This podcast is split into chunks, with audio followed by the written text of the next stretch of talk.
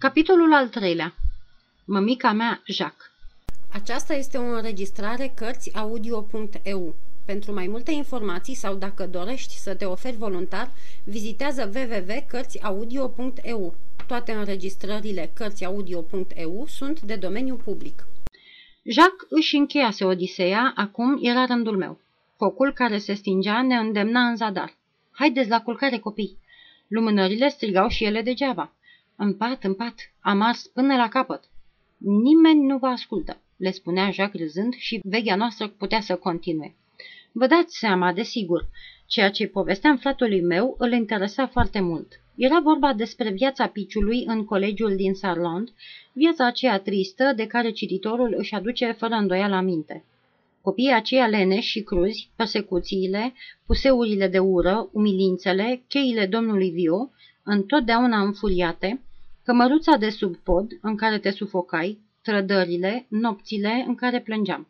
Și, de asemenea, dezmățul de la cafeneaua Barbet, absintul băut cu caporalii, datoriile, nepăsarea față de mine însumi, totul, în sfârșit, până la sinucidere, precum și teribila previziune a abatelui Germain. O să rămâi copil toată viața. Cu coatele proptite pe masă, cu capul în mâini, Jacques îmi ascultă confesiunea până la capăt, fără să mă întrerupă. Din când în când îl văd că se înfioară și l-aud cum spune. Bietul copil, bietul copil. Când terminai, se ridică, mă luă de mâini și îmi zise cu voce blândă și ușor tremurătoare. Abatele Germain avea dreptate.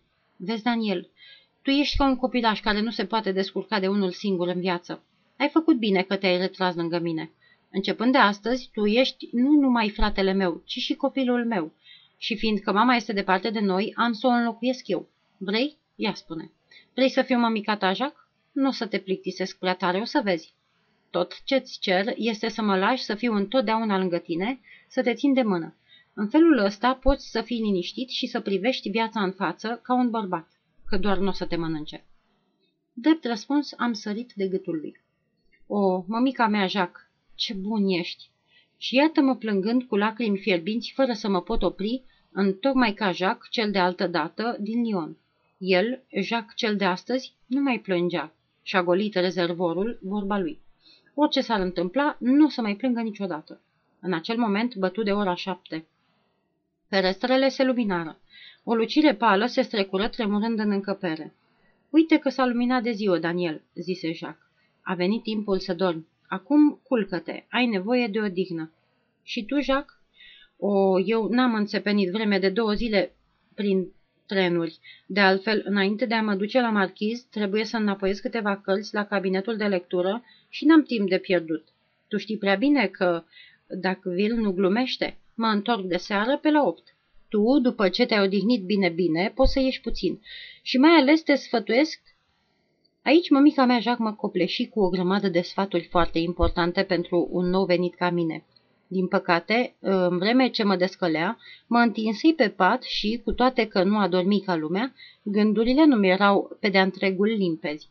Oboseala, pateul, lacrimile. Ațipesc pe trei sferturi. Aud ca prin vată cum cineva îmi vorbește despre un restaurant din apropiere, despre banii din vesta mea, despre niște poduri peste care să trec și bulevardele pe care trebuie să o iau, despre sergenții de stradă pe care să-i întreb încotro să apuc și despre clopotnița de la Saint-Germain-de-Pré ca loc de întâlnire.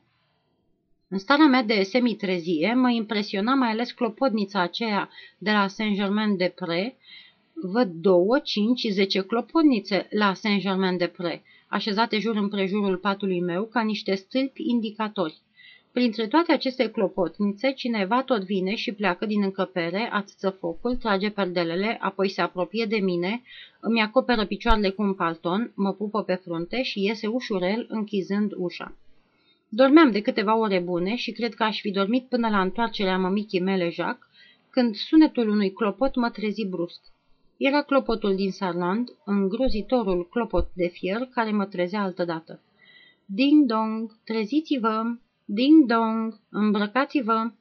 Dintr-o dată m-am trezit în mijlocul încăperii, cu gura larg deschisă, gata să strig ca în dormitor.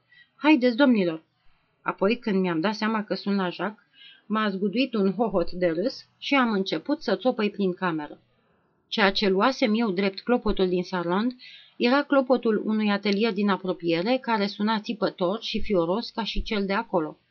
Cu toate astea, clopotul colegiului avea ceva, un sunet și mai răutăcios, de iad. Din fericire, el era acum la 200 de leghe departare și, să fi sunat oricât de tare, tot nu mai exista niciun risc să-l aud. M-am dus la fereastră și am deschis-o. Aproape că mă așteptam să văd de desubt curtea celor mari, copacii ei melancolici și omul cu cheile mergând pe lângă ziduri. În clipa când am deschis geamul, bătea peste tot de amiază. Turnul cel mare de la Saint-Germain își dângănea primul, rând pe rând, cele 12 sunete ale Angelus, aproape în urechea mea. Prin fereastra deschisă, plină și greoaie, notele se lăsau peste camera lui Jacques, trei câte trei, se spărgeau, căzând ca niște baloane sonore și umbleau toată încăperea. Rugăciunii de la Saint-Germain îi răspundeau alte rugăciuni pe diferite tonuri. Undeva, jos, Parisul vuia nevăzut. Am rămas încă o clipă acolo să privesc cum strălucesc în lumina soarelui domurile, săgețile avântate ale clopodnițelor, turnurile. Apoi, dintr-o dată, larma orașului urcă până la mine, încât mi-a venit nu știu ce chef nebunesc de a mă arunca, de a mă rostogoli prin acel vuiet, prin acea mulțime de oameni, prin acea viață, prin acele pasiuni și mi-am spus tulburat. Hai să vedem Parisul.